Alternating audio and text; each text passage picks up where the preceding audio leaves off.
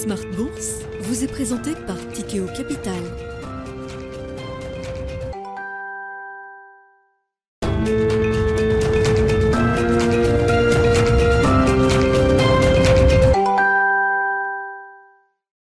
Reparti pour Smart Bourse, votre double dose quotidienne de marché en direct sur Bismart. Chaque jour à la mi-journée, 12h30, 13h. Et en fin d'après-midi, la grande édition pendant une heure à partir de 17h en direct, donc rediffusée à 20h sur Bismart TV.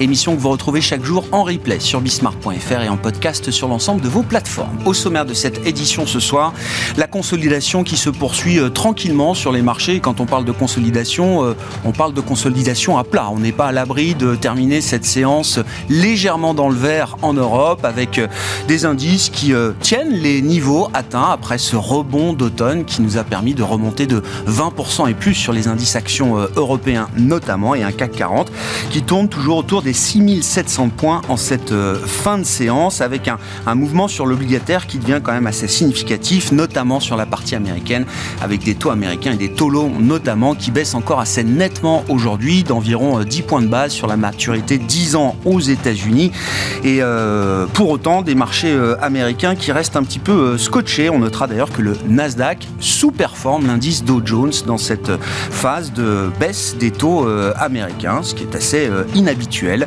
En tout cas, quand on a les corrélations historiques en tête. Voilà pour la situation des marchés en cette fin d'année. Vous aurez le résumé complet de la séance en cours avec Alix Nguyen dans un instant. Nos invités de Planète Marché seront avec nous pour une discussion autour de l'ESG. Je mets volontairement la question de l'ESG à la une avec euh, une certaine fatigue, une certaine lassitude que j'ai pu observer euh, personnellement à travers des témoignages et des discussions que j'ai pu avoir avec des euh, gérants verts. On verra ce qu'en pensent nos invités, mais c'est vrai que l'année sur le plan de l'ESG a été, a été parfois assez difficile. Est-ce que l'ESG est entré dans une crise de la quarantaine ou une crise d'adolescence? D'ailleurs, je ne sais pas, on verra, ce sera une partie de la conversation avec nos invités dans quelques instants. Et puis dans le dernier quart d'heure, le quart d'heure thématique de Smart Bourse, nous euh, reviendrons sur euh, la thématique des actions européennes à travers le filtre de la quality growth, la croissance de qualité. Et ce sont les équipes de Berenberg qui seront avec nous en plateau à partir de 17h45.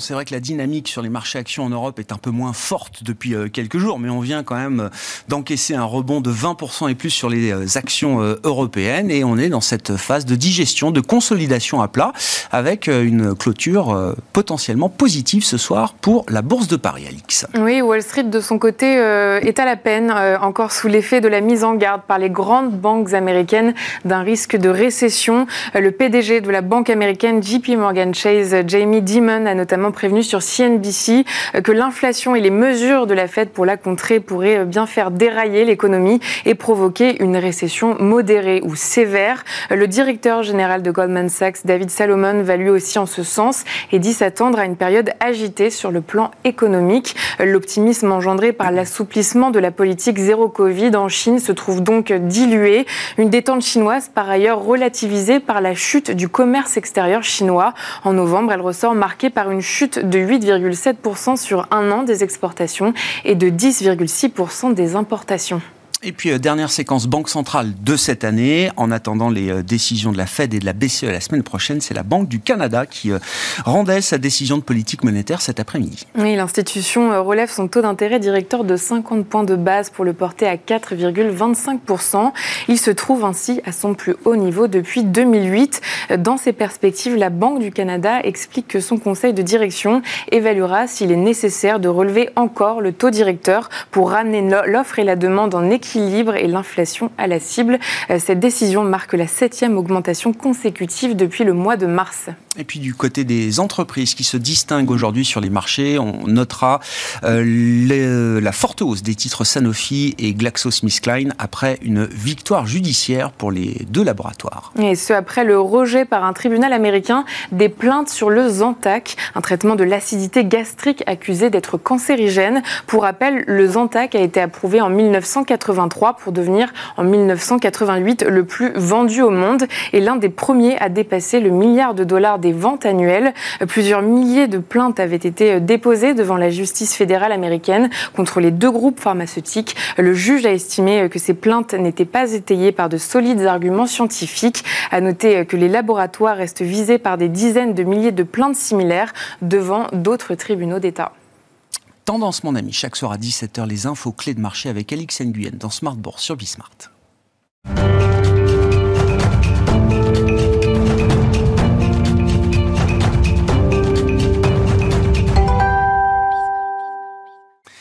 Trois invités avec nous chaque soir pour décrypter les mouvements de la planète marché. Nicolas Forest est avec nous ce soir, directeur des gestions obligataires de Candriam. Bonsoir Nicolas. Bonsoir. Euh, Thomas Friedberger nous accompagne également. Bonsoir Thomas. Bonsoir Vous êtes directeur général de Tikeo IM et Hervé Guez est avec nous en plateau également. Bonsoir Hervé. Merci d'être là. Vous êtes directeur des gestions de, Mirova. L'actualité de marché est relativement calme et donc je voulais mettre volontairement le sujet de l'ESG à la une en cette fin d'année euh, avec euh, des gestionnaires d'actifs impliqués euh, aujourd'hui, comme vous l'êtes, euh, dans ces euh, stratégies extra-financières, ces stratégies vertes, ces stratégies durables. Je me fais un peu le porte-parole des gérants verts, Hervé, il y a un ras-le-bol. J'ai vécu dix années d'enthousiasme unanime autour de l'émergence de l'ESG à travers des boutiques comme la vôtre, comme Sycomore, la financière responsable, etc. Et là, il y a quand même une fatigue et une lassitude qui s'installent au terme d'une année qui a été euh, compliquée, euh, évidemment. Euh, l'inflation réglementaire est lourde à supporter, avec une réglementation qui met parfois la charrue avant les bœufs. Il faut s'en accommoder, c'est le job des gérants, mais on met la réglementation SFDR avant la réglementation CSRD, par exemple, pour ceux qui suivent. On a une massification, une standardisation, une labellisation de l'ESG qui pousse des gestionnaires d'actifs à agir sans réfléchir. C'est-à-dire qu'au début du commencement du moindre embryon de controverse, aujourd'hui, tout le monde coupe. Pourquoi tu coupes? Je sais pas. Mon fonds est labellisé. Je ne peux plus afficher cette position. Je coupe. Ça, c'est des témoignages que j'ai pu recueillir euh, à travers les différentes controverses qu'on a pu euh, traverser euh, cette année. et puis maintenant, les sociétés de gestion et même les stratégies parmi les plus vertueuses sont elles-mêmes soumises à la controverse.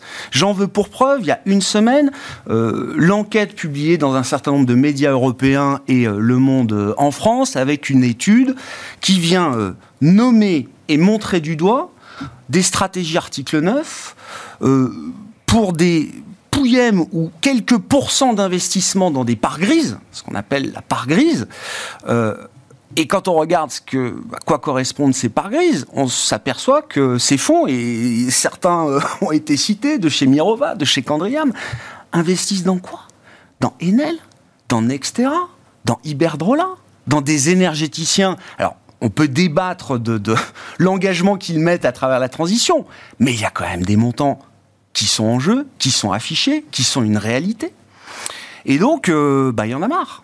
Il y, a, quelque chose qui tourne plus rond de ce point de vue-là, euh, Hervé, et je voulais qu'on remette un peu les choses euh, au carré, parce que cet épuisement, il est quand même assez délétère, je trouve, à ce stade, au regard des enjeux qui sont les nôtres aujourd'hui.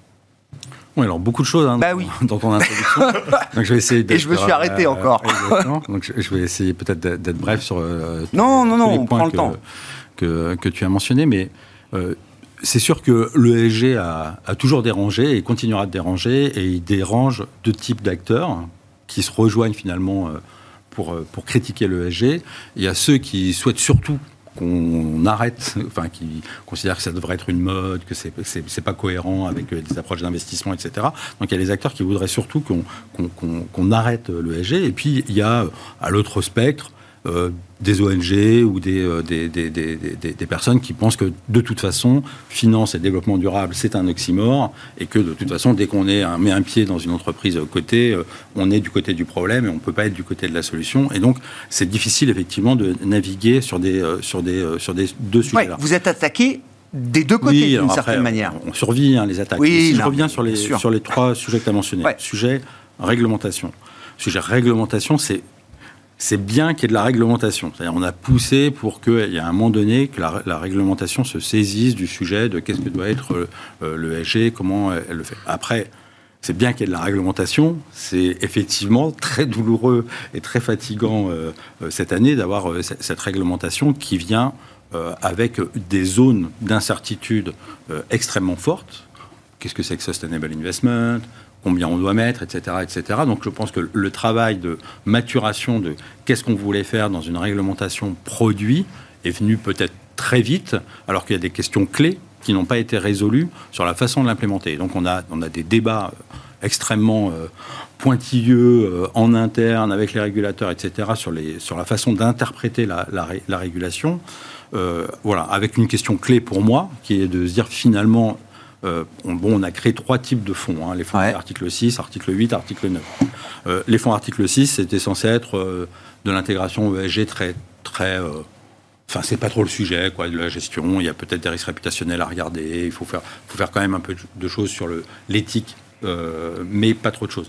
Article 8, c'était censé être des fonds qui intègrent les questions ESG, mais c'est un élément parmi d'autres dans la stratégie d'investissement dont l'objectif reste principalement un objectif de rendement risque. Et article 9, c'était censé être des fonds qui se disent bah non, moi le, le ESG, c'est mmh. pas simplement une façon d'intégrer une information pour viser un couple rendement risque, c'est un objectif d'investissement en tant que tel, à côté de mon objectif rendement risque. Et donc, à partir de là, on aurait pu s'attendre à ce qu'on ait des, des, parts de marché, je ne sais pas, est-ce que c'est 5%, 40%, 50%, etc. Et en fait, qu'est-ce, qui est en train de se passer? On est en train de voir article 6, ah là là, mon Dieu, c'est pas politiquement correct. Il faut absolument que je mette un minimum hum. pour faire de l'ESG. Et donc, plein de fonds se mettent article 8 sans avoir vraiment réfléchi à ce que c'était euh, l'ESG, et la régulation qui pour l'instant se dit, oh là là, mais article 9, on va envoyer un signal que c'est euh, je lave plus blanc que blanc, et donc euh, il faut que ce soit ultra, ultra, ultra exigeant, et au risque de plus avoir de marché à article 9. Donc si on fait une réglementation, article 6, article 8, article 9, pour que 80% ou 90% du marché soit article 8, on aura quand même fait une réglementation pour pas grand-chose. Oui, mais ça, enfin, c'était, évident que ça allait se terminer comme ça, euh, Hervé non, non, c'est pas, pas si évident que ça. Hein. C'est pas si évident. Bon. Qui allait se déclarer volontairement article 6 quand euh, l'ESG devient euh, l'alpha et l'oméga de, n'importe quelle commercialisation de produits aujourd'hui Oui, je pense que c'est, ce point-là, au risque de paraître pas dans mon rôle, je, je ne suis pas sûr d'être d'accord avec ça. On a toujours dit, euh, l'ESG, une stratégie d'investissement avec des objectifs environnementaux et sociaux, ou le fait de considérer que les, indicateurs environnementaux et sociaux vont être un élément très structurant des process d'investissement, je, ne suis pas sûr que ça doive et que ce soit bien que ce soit le, politiquement correct d'aujourd'hui. Enfin, si vous voulez faire des investissements dans des marchés émergents, faire des fonds long short, etc. Enfin, plein de choses qui sont complètement autorisées par la réglementation. Il n'y a aucune raison d'aller se précipiter sur une réglementation euh, article 8. Et c'est une erreur, c'est une erreur de l'industrie de penser comme ça. C'est-à-dire qu'elle pense que le sujet des, de des, des labels, des produits est un sujet de réputation de leur maison. Ben oui. Oui, mais c'est, il n'y a que dans l'industrie de la finance. Mais article 6, vous ne le vendez pas aujourd'hui euh Non, non, non, mais moi je pense, alors conseil, conseil aux gérants fatigués ouais. de l'ESG. Mettez-vous en article 6 Mettez-vous en article 6. Qui, qui, mettra des euros dans, ces, dans, ces, fonds et vous, aurez du, et vous aurez du marché parce que le Les asset owners, ceux qui gèrent l'épargne oui. Mais et vous aurez le parce que le pire du marché, pour en revenir à, ton point euh, sur la, crise de, croissance, je pense que c'est vraiment plutôt une crise d'adolescence. C'est-à-dire le, on a eu cette explosion du marché ESG article 8 qui a fait faire à des gérants des, des process ESG à la va-vite. Euh, qui sont pas très bien compris par les équipes. Et donc, effectivement, on est plutôt dans, je file la métaphore de la crise d'adolescence, où euh, le gérant se reconnaît pas, il se dit, mais il y a deux ans, j'étais pas du tout pareil, il a des réactions euh, d'acné virulentes, il claque pousse. c'est très compliqué pour lui à gérer. Donc, la réglementation, oui, c'est vrai qu'elle vient avec des lacunes qui vont devoir être vite corrigées, ou du moins avec un vrai signal de dire, cette réglementation vient, mm. mais on va laisser une part d'interprétation aux acteurs de marché assez forte parce que c'est en, construisant avec eux cette réglementation qu'on va, qu'on va clarifier les choses. Et là, on, hésite pour l'instant, on ne on sait pas sur. On est, euh, est-ce qu'on va se prendre des contrôles de réglementation en disant mais vous n'avez rien compris, c'était ça, euh, ça la, Bible, ou au contraire, on va avoir euh, un, peu de débat. Voilà, donc ça, c'est, sur, le, point réglementation. Euh, sur le point. Euh, L'effet moutonnier que ça génère. L'effet moutonnier que ça génère, bah, on est typiquement. Pourquoi tu coupes Je sais pas. Oui. Je peux plus avoir ce, ce, titre-là en portefeuille parce que mon label me l'interdit, parce que je veux passer d'article 8 à article 9. Parce que... le, le, ce, ne sont pas les fonds. Euh, ce n'est pas l'approche d'investissement durable, c'est les fonds ESG politiquement corrects. Il, a, il y a un, un responsable d'une société de gestion ou d'un institutionnel qui a dit moi il faut je dois dire que je suis 100% responsable et donc je vous oblige à mettre en place un process d'investissement qui n'a pas été accepté par les équipes, compris par les équipes, voulu par les équipes. Et donc oui, on rentre dans une espèce de, de, gestion qui, qui, ne fait, euh, qui ne fonctionne plus. Donc ce qui devait être une gestion de forte conviction, qui devait réduire la volatilité des stratégies, finalement, bah, se retrouve euh, prise au piège. En tout cas, en partie, en masse. Oui, mais la gestion, dire que la gestion ESG devait être une gestion de conviction fondamentale avec des choix d'investissement, ça, si on reprend l'histoire de l'ESG, c'est un peu là-dessus qu'on s'est qu'on s'est battu, et, et, ce n'était pas le, le, point de départ. Beaucoup d'acteurs ont voulu faire de l'ESG une espèce de norme pour dire on fait de la gestion standard, tranquille, etc. Mais au moins, on fait pas, euh, on, fait pas des choses euh, euh, scandaleuses, etc. Donc le fait de dire, attendez, non, la gestion ESG, le style de gestion avec des objectifs forts environnementaux, sociaux, se marie naturellement avec une gestion active fondamentale et pas avec une gestion passive, une gestion indicielle, une gestion benchmarkée, etc.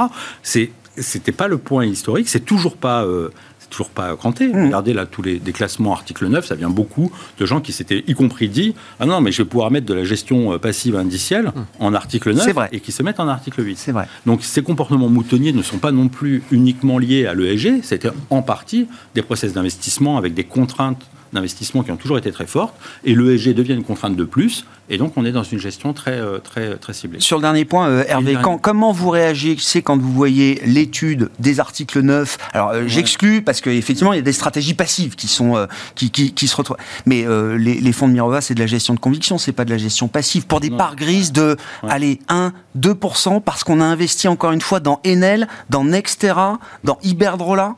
C'est comme la réglementation. On est, on est quand même très heureux qu'il y ait des, journalistes, des investigateurs qui s'intéressent enfin au sujet durable. enfin, quelle manière de s'y intéresser, euh, Hervé Blague à part. C'est pas possible. Blague à part. C'est bien que les gens s'intéressent aux questions. Est-ce que les conclusions de se dire on va mettre dans le même sac euh, du charbon, euh, des énergéticiens, du transport, etc., c'est une bonne façon de faire une analyse? Évidemment non. La grande tromperie des fonds d'investissement verts. Évidemment non, mais ils sont sur leur phase d'apprentissage. Eux, ils sont ah encore sur leur ah phase d'adolescence. Ils, se mettent à l'ESG et donc ils vont découvrir qu'en fait, effectivement, tout n'est pas euh, tout n'est pas nous, euh, vert, brun ou tout n'est pas, vert. Brun, bah oui, bah oui, le monde est gris. Oui. Il y a des sujets bah évidemment plus faciles que d'autres. C'est évidemment très facile de et, c'est utile d'orienter les capitaux vers des acteurs du renouvelable, des acteurs qui innovent euh, sur la biodiversité, sur l'économie circulaire, etc., qui sont des, des, des acteurs qui vont aider à transformer l'économie. Euh, c'est évidemment relativement facile de se dire tiens, il y a des acteurs qui sont vraiment très en retard ou qui font pas du tout de choses, il faut pas les avoir.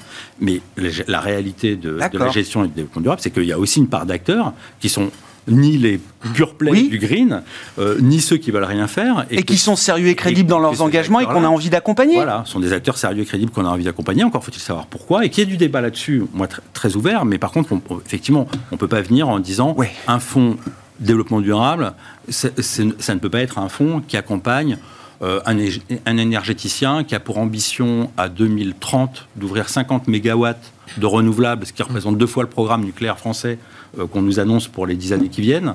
Euh, ça, il ne faut pas, faut pas financer parce qu'il y a encore de la distribution de réseaux de gaz. Bah, non, ça, c'est sûr que. Voilà. Donc, eux, ils ne sont pas encore dans leur crise d'adolescence, ils débarquent sur leur crise de jeunesse et ils vont, ils vont, euh, l'expertise, va, l'expertise va monter sur ces sujets. Comment le SG sort de sa crise d'adolescence? Alors, pour le coup, moi j'avais dit crise de la quarantaine, mais je suis peut-être allé un peu trop vite en besogne. On se retrouvera dans 10 ans pour la crise de la quarantaine, mais euh, comment on sort de la crise d'adolescence? Nicolas, non, mais commentaires, réactions sur ce, bah, sujet. Vous êtes très impliqué, euh, Candriam est très impliqué dans, le, dans les stratégies. Vous avez, vous, avez, vous avez dit beaucoup de points. moi, moi, je dirais trois points assez brefs. Euh, le premier point, c'est que euh, ce que je constate, c'est que euh, je compare les États-Unis et l'Europe. Et, voilà, l'Europe, on est, on est champion pour faire de la régulation. Donc voilà. donc à la fin, si tout le monde est en effet. C'est une réglementation sans produit, ça devient. Voilà, si tout le monde est, dans, le même article et que finalement ça distingue plus, on, on, aura fait travailler les gens de la régulation et sans doute beaucoup de gens, mais en termes d'innovation, ça ne nous aura pas beaucoup aidé. Euh, et donc on attend, euh, je vous disais tout à l'heure, la, commissionnaire européen qui a promis de publier un rapport de 200 pages avec une section de, Q&A pour répondre aux différentes interrogations des gérants puisque ceux-ci ont, de nombreuses questions. Et, pour revenir sur ce que vous avez dit, je pense que de toute façon, fondamentalement, on ne s'improvise pas gérant ESG. Euh, et ce n'est pas la régulation qui fait qu'on fait de l'ESG ou pas. Donc je voudrais revenir maintenant sur, pour moi, le, fond du problème, 2022, euh, qui pour moi est une année qui explique peut-être cette fatigue-là. Parce que c'est l'année de la guerre en Ukraine, et c'est l'année où on a des problèmes d'énergie, et où finalement on se retrouve à vouloir... il y a une grande, je dichotomie, une grande tension entre le fait qu'on a besoin d'avoir de l'énergie, de l'énergie en partie pour une certaine du gaz, euh, certains aussi ont remis en route euh, des centrales à charbon. Il y a la question euh, du pétrole. Et tout ça fait qu'aujourd'hui, par exemple, en Europe, on va acheter du shale gaz américain.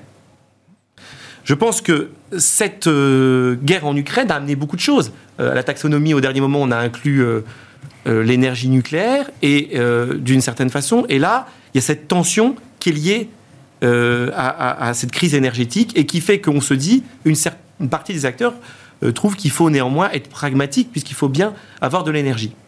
Le court terme nous rattrape. Voilà, le court terme nous rattrape et euh, euh, c'est cette tension-là qui, je pense, crée aussi une certaine fatigue. Moi, je ne suis pas fatigué. Voilà.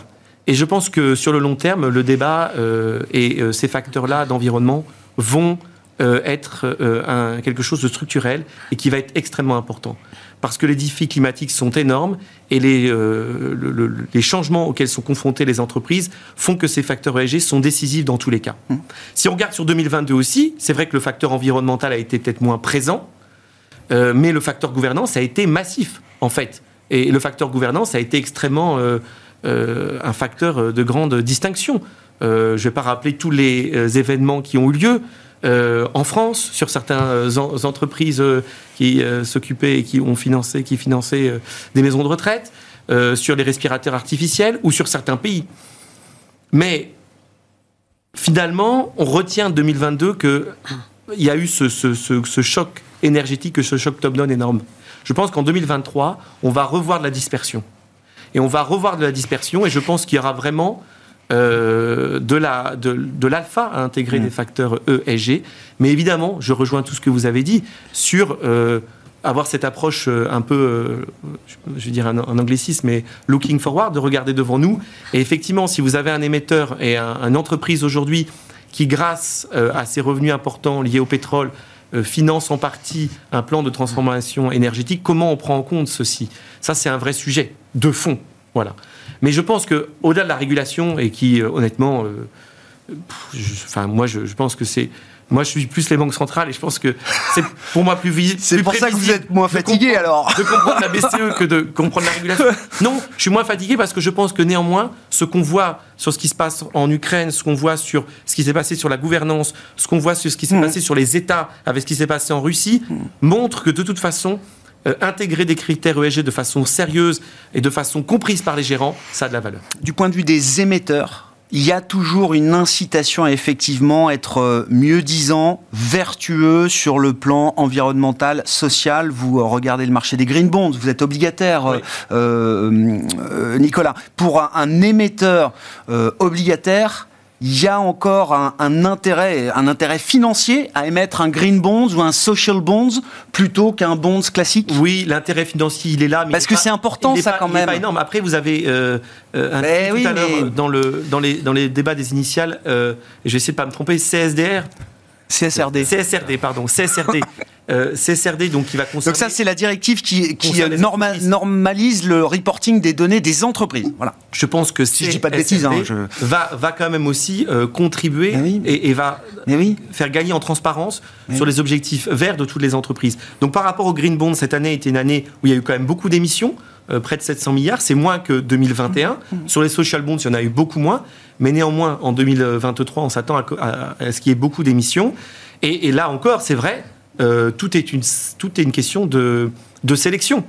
Parce qu'évidemment, il ne faut pas, euh, euh si il s'agit de prendre un, green bonds comme voulait faire l'aéroport de Mexico City, non. J'ai pas suivi euh, Euh, Mexico, Mexico City. City, Oui, oui, non. quelques, quelques temps, voulait lancer un green bond. Ouais. Mais il y a peut-être un côté incohérent entre être euh, un, un Ah. aéroport et vouloir Ah. sortir un green bond. Après, il faut regarder aussi euh, la, la gouvernance, il faut regarder les transparences de- du reporting, il faut regarder où vont les fonds. Tout ça nécessite beaucoup d'analyse. Euh, mais je pense que les green bonds vont continuer à avoir beaucoup de succès, les social bonds aussi. Et euh, c'est accompagné par la régulation. Mm. C'est un KPI pour certains, un indicateur que vont regarder certains fonds. En ça, c'est positif, mais naturellement, comme j'ai envie de dire, mais comme, euh, comme n'importe quel euh, autre euh, principe dont vous êtes confronté à un actif financier, vous devez faire une analyse. On ne suit pas les agences de notation. Bah, On suit pas juste les analyses Beaucoup si, beaucoup si. Il faut aller au-delà, il faut avoir sa propre analyse et il faut Oui. être capable de distinguer et d'être capable de faire le tri. Et je crois qu'il faut être capable de ne pas croire complètement les agences de notation quand vous suivez l'agence, euh, les, les ratings des agences. Il faut être capable d'avoir une vision euh, en avance et être capable de, de- de- de pouvoir détecter les, les anges qui vont, euh, les, les potentiels anges déchus. Sur le ESG, c'est la même chose. Il faut être capable aussi d'avoir sa propre approche, euh, d'être convaincu et cohérent. Et la réglementation permet cette liberté? La, la réglementation ça la question. ne le permet pas. C'est un vrai. C'est une grande pelote de laine qui est compliquée à. mais, néanmoins, je pense que euh, voilà, l'enfer est pavé de bonnes intentions et on, est dans les bonnes intentions.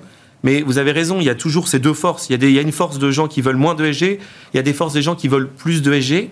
Moi, ce qui est important, c'est de regarder la finalité de tout ça. Et à la fin, je crois que la finalité, à la fois d'un point de vue financier et extra-financier, elle n'a pas, elle n'a pas changé. Thomas, le mieux est l'ennemi du bien. Commentaire, réflexion, et encore une fois sur Vous avez deux sur heures. non non mais si si on prend le temps on prend le temps Euh, on peut parler des banques centrales mais parlons de l'ESG quand même de temps en temps non mais et d'ailleurs 2022 montre que euh, oui la promesse de l'ESG de générer de l'alpha tout ça est très documenté la recherche le montre etc. bah il y a des années où c'est pas aussi facile quand même c'était facile quand euh, bah, quand tout montait et puis il y a des années où c'est plus difficile Ouais. Après, sur le long terme, je pense que, enfin, on, en reparlera, mais le- le- l'extra, je pense que les décennies qui viennent euh, sont des décennies qui vont marquer clairement euh, et de manière documentée la création de valeur financière par l'extra financier. d'accord Mais après, vous êtes convaincu de ça? Totalement convaincu de ça. Et, euh, mais par contre, sur six mois, effectivement, je pense que c'est des périodes de temps beaucoup trop courtes c'est pour bien c'est juger. pas une fatigue insurmontable alors Non, non, Non, non, non, mais- pas, mais on n'a pas l'air fatigué. hein. non mais je Mais je crois que le, le- à partir du moment où l'ESG est, est vécu comme une contrainte, on n'est on pas dans la bonne direction. C'est-à-dire qu'on on, s'expose euh, au syndrome de, de, de- de la girouette euh, qui, qui, qui, qui- qui dérive avec le vent euh, ou avec les courants. Euh, je suis d'accord euh, totalement avec, avec Hervé qui, dit le l'ESG, ça doit rester une gestion de conviction. Et une conviction, ça s'assume. Mais pour assumer une conviction, il faut être capable de l'expliquer. Et, c'est pour ça que je suis totalement d'accord avec le fait que baser ses décisions sur uniquement sur des contraintes d'exclusion, par exemple, ou des contraintes réglementaires, sur des ratings externes, ou sur de la, de la recherche externe, c'est exactement comme le gérant euh, crédit euh, qui subit la contrainte euh, de euh, euh, le bureau de recherche que je suis à downgrader euh, la, la recommandation sur un, sur un bond ou, le, ou la- l'agence de notation a downgradé le rating d'un bond. Et donc je suis obligé de vendre, mais je n'ai pas, j'ai pas de conviction particulière. Donc c'est exactement la même chose pour avoir euh, et pour être capable d'assumer et d'expliquer sa conviction, et ça ne veut pas dire qu'on fait pas des bêtises, mais il faut documenter.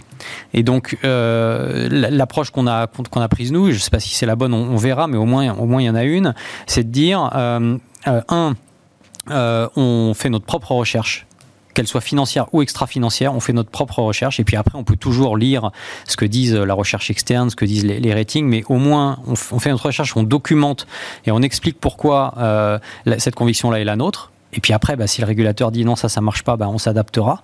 Euh, et deux, euh, la recherche financière et extra-financière est faite par la même personne de manière à ce que euh, l'ESG soit pas vécu Ah. par le gérant comme euh, une contrainte qu'on lui impose. Mm. Ça doit être sa conviction à lui. Et puis après, on écrit, on documente, et puis voilà.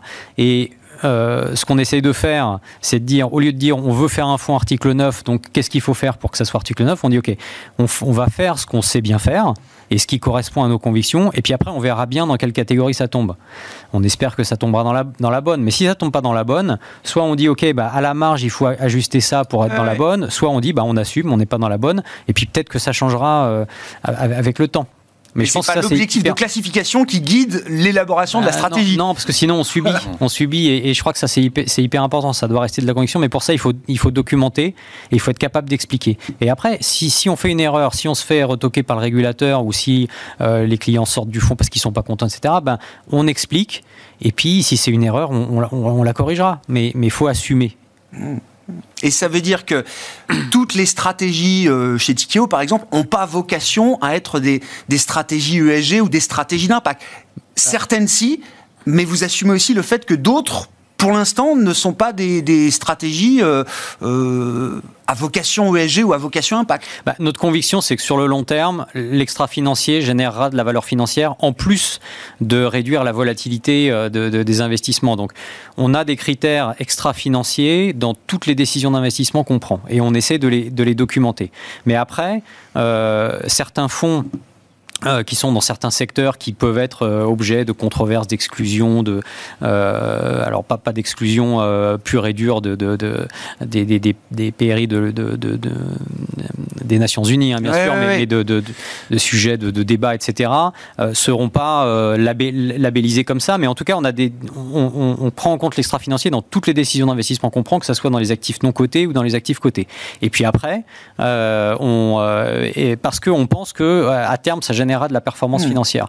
Et puis après, eh ben, on voit bien dans quelle, dans quelle catégorie ça tombe. C'est comme ça qu'on raisonne. Est-ce que c'est plus vrai dans le non-côté que dans le côté ou pas? Vous avez les deux, les, les, deux terrains d'investissement. Hein. Disons que l'ESG, c'est vrai dans les deux côtés. L'impact, c'est clairement plus simple dans le non-coté, parce que dans le non-coté, euh, que ce soit en dette ou en, ou en equity, ou d'ailleurs en, immobilier, enfin en, en, actif réel, vous pouvez, euh, euh, parce que vous avez fait une due diligence très approfondie sur le, sur, le, sur le dossier, que vous avez travaillé dessus pendant des mois, que souvent vous êtes un des, un des seuls actionnaires et, et pour longtemps, donc vous avez une bonne vue de la gouvernance, par exemple le G, c'est plus simple parce que vous avez des places au bord, parce que vous avez, parce que l'actif vous appartient, donc vous pouvez le transformer quand c'est de l'immobilier. vous pouvez avoir de l'impact et le documenter. Dans le côté, c'est un peu plus compliqué, mais ça peut se faire aussi. Hein. On a l'ambition quand même d'en faire aussi dans, le côté. Euh, mais c'est vrai qu'on, enfin nous, on trouve qu'on a un peu moins de maîtrise de ce côté-là. Ça n'empêche pas que le SG soit important et que l'extra financier soit regardé de manière aussi euh, vigilante dans le côté que dans le non-côté. J'entends. Hervé Non, oui, juste pour rebondir sur euh, ce que disait Thomas, avec quasiment d'accord, euh, sur tout, sauf peut-être un, petit point, c'est dire, enfin non, d'ailleurs c'est pas exactement ce que, ce que tu as dit, c'est c'est plus facile l'impact dans le non-côté. Et, oui, parce que euh, on est sur un projet en règle générale ou sur une monoactivité, donc c'est un sujet qui est un objet d'analyse qui est plus simple qu'un groupe multinational avec etc. Par contre, l'impact est tout à fait possible, non seulement il est possible dans le, dans, dans, le côté, mais de mon point de vue, il est surtout au moins aussi, voire plus important dans le côté. Je m'explique. Si je devais revenir à quels sont les objectifs, en fait, c'est quoi la finalité de tout ça? Pourquoi on fait de la finance durable? Pourquoi on fait de la finance durable? D'abord, encore une fois, je pense que tout le monde ne veut pas en faire, et ceux qui ne veulent pas en faire, il ne faut pas qu'on leur impose d'en faire contre leur gré. Enfin, ça n'a aucun sens. Ou alors on fait une nouvelle loi et on, on fait, c'est pas, c'est pas de la transparence, c'est pas via des outils détournés d'eux. Si on pense que euh, toute la finance doit absolument intégrer des critères environnementaux, sociaux, de gouvernance de façon structurelle forte, etc., ben, il n'y a qu'à faire une loi là-dessus. Voilà, donc il ne faut pas forcer ce Donnez pas, trop d'idées, euh. Non, non, non, mais je, pense. non, non, J'y crois pas. Hein, Ensuite, il y a une deuxième catégorie de, personnes qui croient à des degrés divers que le sujet environnemental ou social va être un sujet un peu, moyennement, très important dans la génération d'alpha dans les choix d'investissement qu'on va faire. C'est l'économie se transforme, il y a des nouveaux besoins, euh, les, acteurs regardent aussi ça. Donc d'une certaine façon, il faut s'intéresser à cette question-là parce que c'est un, outil important, plus ou moins important, dans la capacité d'un gérant à délivrer de l'alpha sur, sur, sur, sur, moyenne période. Très bien, il faut faire ça. Et je pense qu'il y a une part de enfin, ce que nous on appelle impact, hein, qui est une finance durable qui se dit le sujet c'est pas simplement de faire l'alpha. Je souscris à l'idée que on fera de l'alpha, mais que l'objectif de la finance durable est aussi d'être un, un aiguillon, un facilitateur d'une transformation qui doit euh, opérer dans le, dans le, capitalisme. Et cette transformation, elle est de deux ordres. Elle est une transition environnementale. Mmh. Et donc, quel est l'objectif d'investissement? C'est comment on peut faciliter la transition environnementale. Et euh, il y a un autre objectif qui est un objectif social, qui est de se dire on a eu une montée des inégalités, montée des questions sur le partage de la valeur qui met à bout euh, les, les, économies, le modèle démocratique, euh, des tentations, etc. Et donc, comment on peut accompagner le capitalisme pour être un peu moins uniquement euh, shareholder value euh, centrique, euh, centré sur la, valorisation actionnariale, et regarder, toutes les parties prenantes. regarder les valeurs de, de, façon un peu plus partenariale. Et, et quand on a cet objectif d'investissement-là, se dire que parce que, ça peut être la tendance hein, dans la réglementation, etc., se dire que parce que dans le monde des grandes entreprises, c'est question de comment on doit transformer la gouvernance des entreprises pour être sur les parties prenantes, comment on doit accompagner la transition environnementale, c'est plus compliqué ben si on se dit que c'est parce que c'est plus compliqué, bah, faut surtout pas le faire, faut surtout pas réguler, ben faut pas réglementer, on aura, je pense, raté un des grands objectifs qu'on poursuit, qui est cette transformation. Donc, c'est pour ça que cette étude, euh, encore une fois, bien sûr, est désespérante, je trouve. Non, elle n'est pas, elle est pas. Bah, un peu. alors, non, mais bon, bref, je, je, vais faire, je, vais faire, un peu de philosophie dans le dans, le désespoir. Ah c'est souvent le chemin pour, pour être heureux. Parce que quand on vit l'autre facette de l'espoir, c'est la crainte. C'est-à-dire, si vous viviez dans l'espoir de quelque chose, c'est que vous craignez son avènement. Quand vous êtes désespéré, c'est-à-dire, moi je n'attendais rien d'autre qu'une euh, une montée progressive là-dedans, je, suis persuadé que, là, encore une fois, on sortira plus fort de cette crise-là. C'est une crise, ok, de croissance, beaucoup de, gens font, font des mmh. choses avec plus ou moins d'expertise, de sincérité, etc. Mais à la fin, je pense qu'on va, on va, capter un peu plus cette idée qu'il y a une finance durable utile pour la transformation d'un modèle économique. Il y a de toute façon, ça a été dit, une montée extrêmement forte. Il y a qu'à voir tous les plans d'investissement sur le sujet de la transition écologique.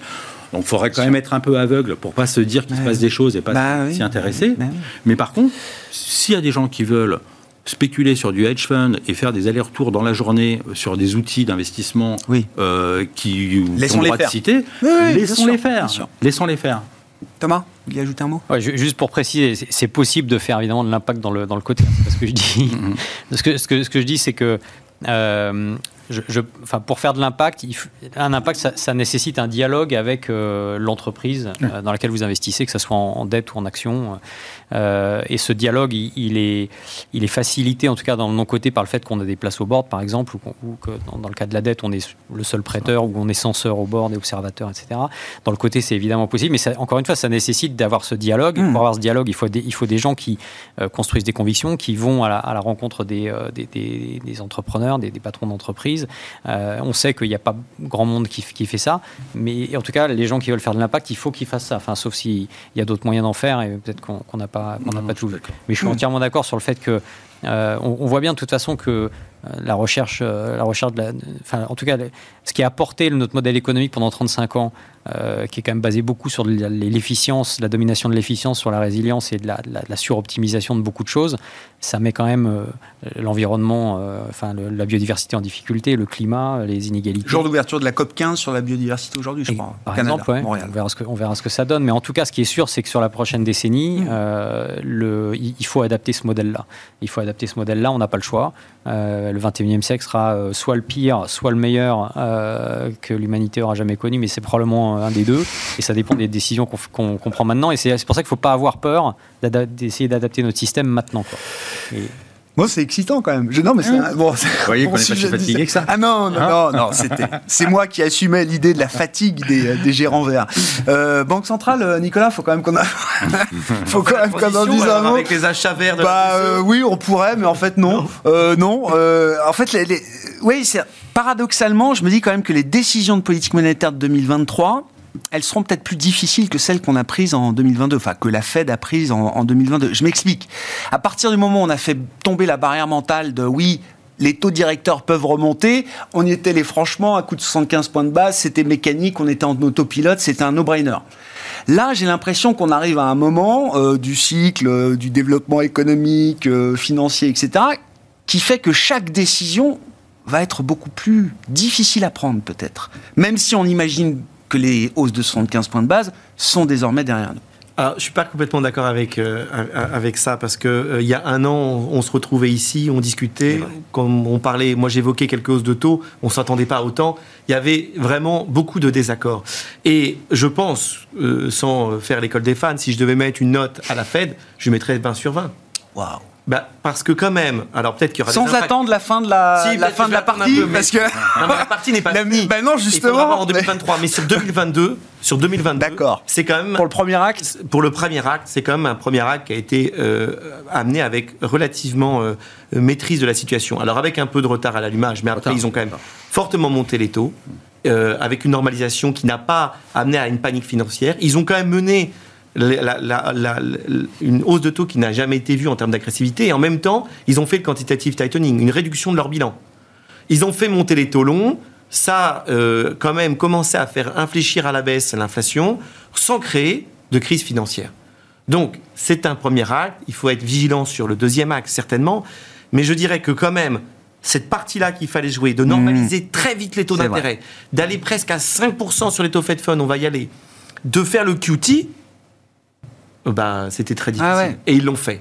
mais j'ai l'impression qu'on se dit maintenant, ça va être la partie facile. Et non, c'est pas, pas facile. Maintenant, je pense qu'ils sont dans une position relativement confortable de wait and see. C'est-à-dire, une fois qu'ils vont monter les taux, ils vont un petit peu euh, pouvoir euh, ajuster la situation. L'erreur, c'est peut-être de penser qu'il y a ce fameux pivot qui vont baisser tout de suite. Non, parce que l'inflation va rester durablement un peu plus élevée, au moins l'inflation corps. Et donc, ils ont, ils ont du temps, ils vont pouvoir réagir. Il faut euh, un point important pour moi sur la Banque centrale américaine en 2023, ça sera la question quand même du, bilan, parce qu'il y a ce quantitative tightening qui est assez agressif qu'ils mènent en place et qu'ils ont mis en place. Et souvenez-vous, ils ont toujours dit d'abord on arrête d'acheter des achats, des, obligations, on peut monter les taux et après on fait le QT. Ok? Donc si jamais ils veulent baisser les taux, va bien falloir qu'ils arrêtent le QT aussi. Mm, mm, mm. Donc moi je trouve que la situation de la Fed, elle est assez confortable. Du côté de la Banque Centrale Européenne, en revanche, euh, comme d'habitude, c'est plus compliqué. Euh, parce qu'ils sont beaucoup plus en retard euh, que, la, que la Banque Centrale Américaine, parce que l'inflation, les dynamiques d'inflation sont différentes, parce qu'elles restent plus élevées. et puis parce qu'il y a le problème du bilan de la BCE qui n'ont toujours pas réglé. Il va falloir juste arrêter d'acheter des actifs. Vendre des actifs, ça serait une étape encore plus exotique pour eux et qui sera peut-être pas utilisée en 2023. Et ça sera beaucoup plus difficile. Pourquoi? Parce qu'en 2023, il y aura énormément d'émissions de bons d'État hmm. euh, en Europe. On est sur euh, presque 500 milliards, 500 milliards net, milliards euros net d'émissions d'État, avec sans aucun doute le programme euh, de l'Union européenne qui va réémettre à flot. Donc vous allez avoir énormément d'obligations qui vont être émises. Si la BCE dit j'arrête d'acheter, ça va créer un peu de stress obligataire. Donc je dirais que de mon point de vue, et un peu comme d'habitude, euh, la BCE est dans une situation plus difficile. Ah euh, Draghi avait très très bien géré. Lagarde a été quand même beaucoup plus, euh, je dirais, un petit peu derrière et dans un processus très mimétique de ce qu'ont fait les Américains. Voilà, donc je dirais que c'est compliqué sans doute plus pour la BCE. Pour la Fed, je dirais que jusqu'ici, quand même, tout va bien. Et en un mot sur la Fed, il y a, un scénario où. Alors, il y a de la place pour des baisses de temps en 2023 parce que j'ai l'impression que le marché euh, se berce d'une forme d'illusion en disant il y aura un soft landing et en plus, j'aurai des baisses de taux de la Fed euh, assez rapidement, 50 BP, peut-être pricé de baisse de taux fin 2023. C'est bien. Je, hein. euh, ouais, non, mais.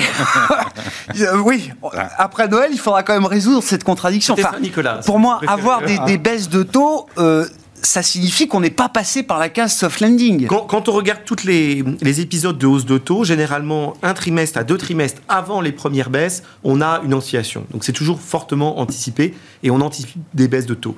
Donc voilà. Je pense vous avez raison euh, que, euh, la, que, la, que la messe n'est pas dite et qu'il y aura encore des hausses de taux et qu'il va falloir, ils vont être très pragmatiques. L'erreur, c'est peut-être de penser qu'ils vont qu'on ne peut pas rester à un niveau durablement élevé je pense qu'on peut rester à un, euro, à un niveau durablement élevé. Mais néanmoins, le marché, il n'aime pas euh, cette situation. Forcément, il anticipe un peu plus loin. Et la logique plus loin, c'est des baisses de taux. Euh, voilà, avec du côté américain, contrairement au côté européen, beaucoup moins euh, d'émissions aux États-Unis. un, ah déficit qui est quand même beaucoup bah, plus, maîtrisé, oui, bien sûr. beaucoup plus maîtrisé. Et puis, euh, et puis voilà, et puis somme toutes les obligations, euh, si c'est le mot de la fin pour moi, sont redevenues attractifs, bon back, et donc je pense qu'il y a des investisseurs qui, qui rachètent des obligations. Un mot du pivot euh, sanitaire de la Chine, euh, qui est peut-être le pivot le plus euh, réel d'ailleurs qu'on peut avoir aujourd'hui en cette fin d'année, Thomas. Et les évidences se multiplient. C'est un vrai virage à 180 degrés sur la politique sanitaire en Chine. Qu'est-ce que ça implique pour la Chine, pour le monde et pour l'investissement? Bah, ça implique probablement un repricing des actifs chinois à, la, à, la, hausse dans un premier temps, mais ça c'est du, du court terme. Probablement un redémarrage, un effet de rattrapage relatif de la croissance chinoise, ça aussi c'est plutôt du, court terme. Euh, un, effet, un petit effet inflationniste quand même, parce que euh, la Chine va devoir réimporter euh, notamment du gaz et du, et du pétrole, et donc rentrer en concurrence avec le Japon, la Corée et puis l'Union européenne sur, sur, ces marchés-là. Mmh. Donc ça va probablement soutenir les prix du, du gaz et du, et, du, et du pétrole. Donc ça c'est le court terme.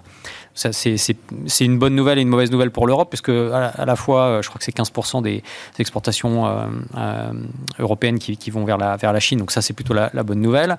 Euh, la mauvaise, c'est que euh, effectivement, ça va, il va y avoir des, un nouvel acheteur euh, marginal sur l'énergie. Xi Jinping est en Arabie Saoudite en ce moment. Ah bah voilà. Hmm. après, sur le long terme, je ne pense pas que ça, ça change grand-chose à la, à la trajectoire de la Chine, qui doit croître à un rythme beaucoup moins élevé, qui n'a pas le choix.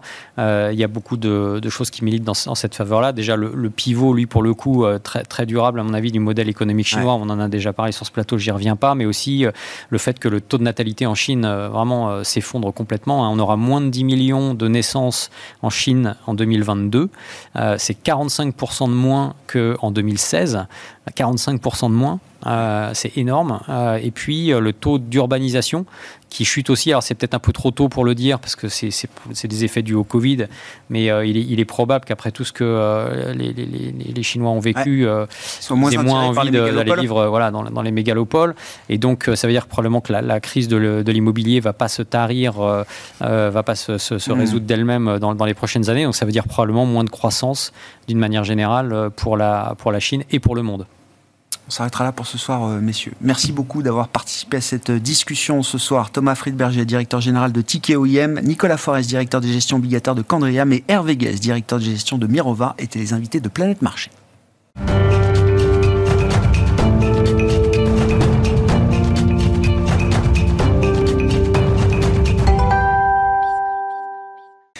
Dernier quart d'heure de Smart Bourse chaque soir, c'est le quart d'heure thématique et le thème ce soir est celui des actions européennes. Quel bon moment pour parler des actions européennes après ce rallye de deux mois qui vient euh, corriger en partie, on va dire, la, douleur de cette année 2022 euh, pour, euh, pour les, stratégies actions notamment et les stratégies obligataires également. Mais nous parlons des actions européennes à travers le filtre de la, la croissance de qualité, la quality growth comme on dit en anglais. C'est Franck Sabal, responsable du développement des activités de gestion d'actifs de Berenberg, qui est à mes côtés en plateau. Franck, bonsoir. Bonsoir. Merci beaucoup d'être là. Euh, un mot d'ailleurs du développement des, activités de gestion d'actifs et de la plateforme Action européenne de Berenberg que vous développez depuis 5 ans euh, maintenant.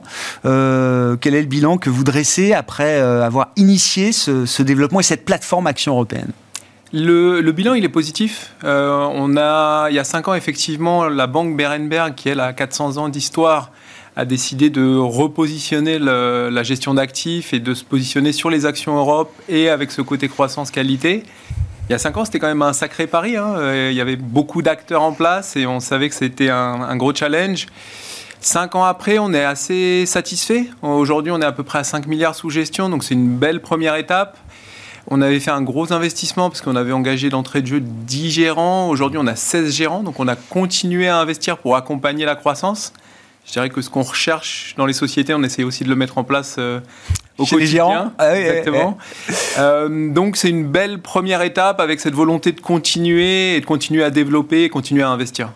Qu'est-ce qui vous caractérise dans l'univers de la gestion d'actifs dédié aux actions européennes? Qu'est-ce qui fait la particularité de votre plateforme? Qu'est-ce que les clients viennent chercher euh, chez vous, Franck? Ce qu'ils viennent chercher, je pense, et ce qui explique euh, aussi le premier succès qu'on a eu, c'est qu'on a une équipe déjà qui bosse ensemble. Donc on a, en fait, on a une structure de boutique de gestion, mais intégrée dans une banque avec 1600 personnes, donc une, structure assez unique au final en Europe. Et cette équipe, elle a beaucoup de flexibilité.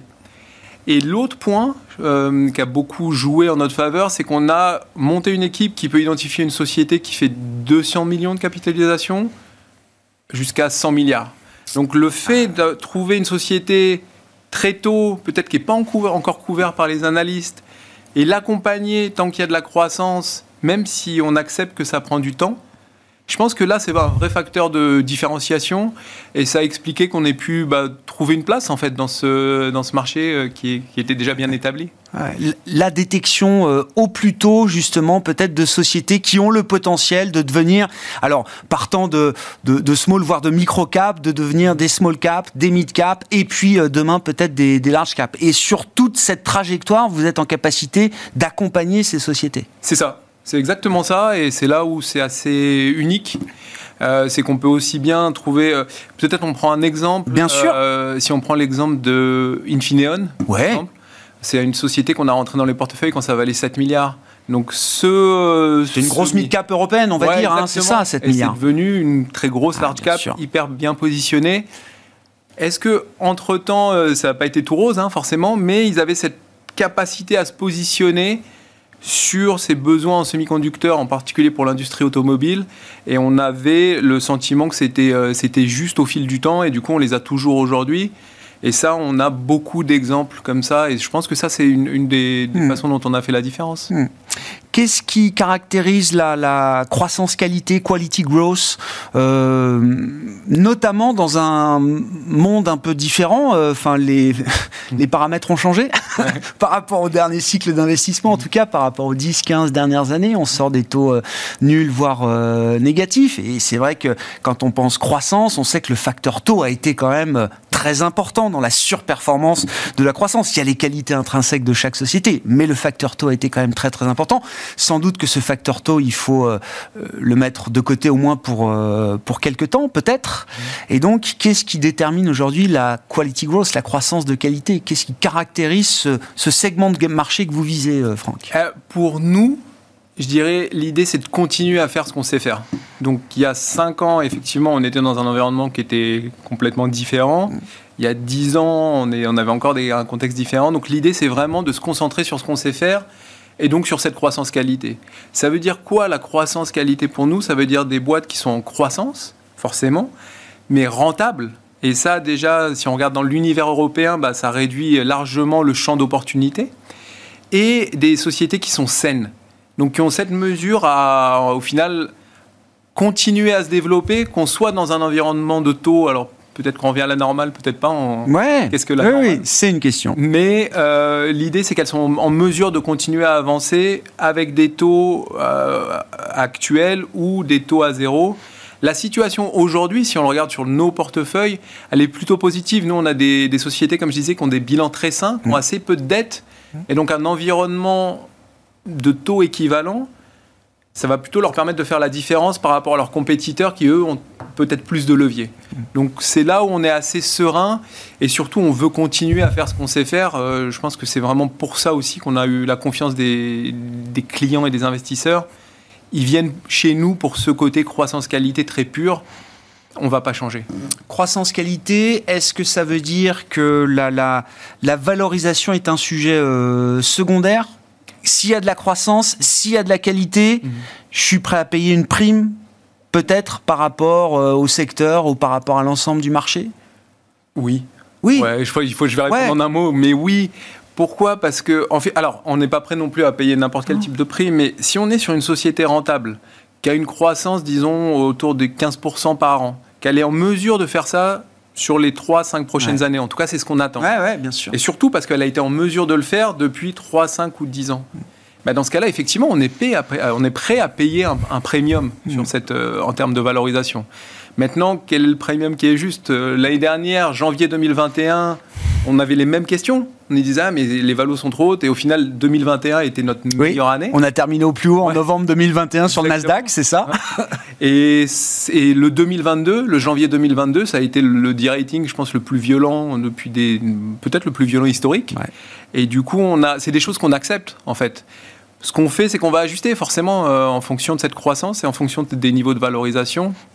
Aujourd'hui, euh, les, niveaux de valo ont baissé d'environ 40% sur nos, titres, euh, ce qui est assez euh, Bien sûr. fort.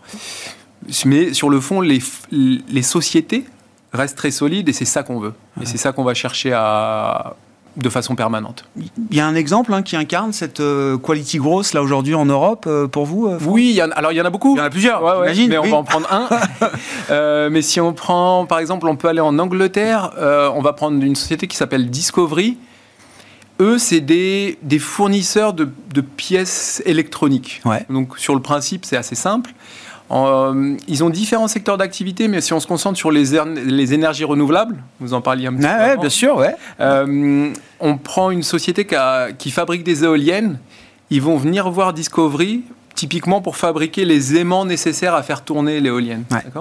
Donc Discovery, c'est une société qui est hyper spécialisée, hyper niche, qui est aujourd'hui une capitalisation de l'ordre de 800 millions, qu'on avait rentré quand ça valait 250 millions. Ah oui, mais il y a, ça. Il y a plusieurs années, hein, donc Ouais. l'idée d'accompagnement. Ouais, ouais. Et cette société-là, en fait, elle fait la différence. Elle fait la différence pourquoi? Parce qu'en gros, c'est une société qui regroupe 200 ingénieurs, hyper spécialisés. Et quand il y a un besoin spécifique, ils vont venir accompagner le client pour ce côté très, très technique et avec leur savoir-faire. Ce type de société, aujourd'hui, on en trouve en Europe. On a, hein, quand on regarde les. Les, les indices de référence en Europe, on a l'impression que c'est un peu old school souvent. Mhm. Mais au final, Ouais. il y a dans ces 8000 titres énormément de possibilités. Discovery, c'est un exemple. Et dans les portefeuilles, on a de nombreux autres exemples d'activités très niches où ils sont en mesure de faire la différence. Ouais, donc c'est la conviction que c'est à travers la croissance de qualité que les investisseurs, notamment non résidents, reviendront s'intéresser à l'Europe. Je pense les deux. Les deux. Le- à la Et fois- même les investisseurs Ouais, résidents, vous voulez dire. Les Qui sont résidents- parfois un peu désespérés aussi par euh, leur propre univers d'investissement. Bah, hein. Disons que, comme je disais, ces indices, ils font pas rêver. Non. Si on regarde, c'est un des rares indices sur 25-30 ans qui n'a pas vraiment créé de valeur. Si on va chercher ces sociétés Ouais. sur le long terme, si on les accompagne sur le long terme, si on a cette discipline de, de sélection, là, là, on peut créer de la valeur. Et c'est ce qu'on voit, nous. Alors, évidemment que 2022 n'est pas une bonne année, hein, sans, surprise. Mais on regarde sur 3 ans, 5 ans, ça, fonctionne. Ça crée de la valeur parce que aujourd'hui, en Europe, il existe des sociétés qui, qui ont des positionnements hyper niches et vraiment en, en- position pour continuer à croître. Quel est l'objectif que vous fixez pour la plateforme euh, Action européenne de Berenberg dans les 3 à 5 prochaines années maintenant, euh, Franck? L'objectif, alors je dirais pas d'objectif chi- chiffré, Non. j'y crois pas, crois assez peu, mais l'objectif c'est de continuer, c'est de continuer à croître, continuer à devenir un acteur vraiment de référence sur les actions européennes, continuer à investir dans les équipes de gestion, de support, de développement. C'est un people business? Ouais. de ce point de vue-là? Oui, oui, oui, c'est vraiment. euh, Non, mais on parlait des dérives, enfin des dérives, des failles de l'ESG, de la standardisation, de la modélisation euh, à outrance ou de la, de, la, de- de la gestion quantitative qui devient quand même très très importante, qui est un outil très très important, mais in fine, ça reste un people business. En particulier pour nous, on est dans, la, dans le pur euh, stock picking, la sélection de titres, et avec euh, vraiment une recherche très très précise. Donc là, on parle de, de people business au niveau de l'équipe, mais aussi ben, quand on va identifier une société qui n'est pas couverte par les analystes, qui, est nous, qui, est- qui est- qui peut être en Suède, au Danemark ou en Italie, ben là, on a besoin aussi d'engager avec les sociétés, avec les fondateurs des sociétés. Donc là, on, y- on est dans du très humain. Ouais. Ouais, de la relation. Exactement. Merci beaucoup, Franck. Merci d'être venu nous parler des actions européennes. Et encore une fois, c'est un très bon moment pour parler des actions européennes euh, en cette fin d'année. Franck Sabat, qui était euh, avec nous, l'invité du quart d'heure thématique de Smart Bourse, responsable du développement des activités de gestion d'actifs chez Berenberg.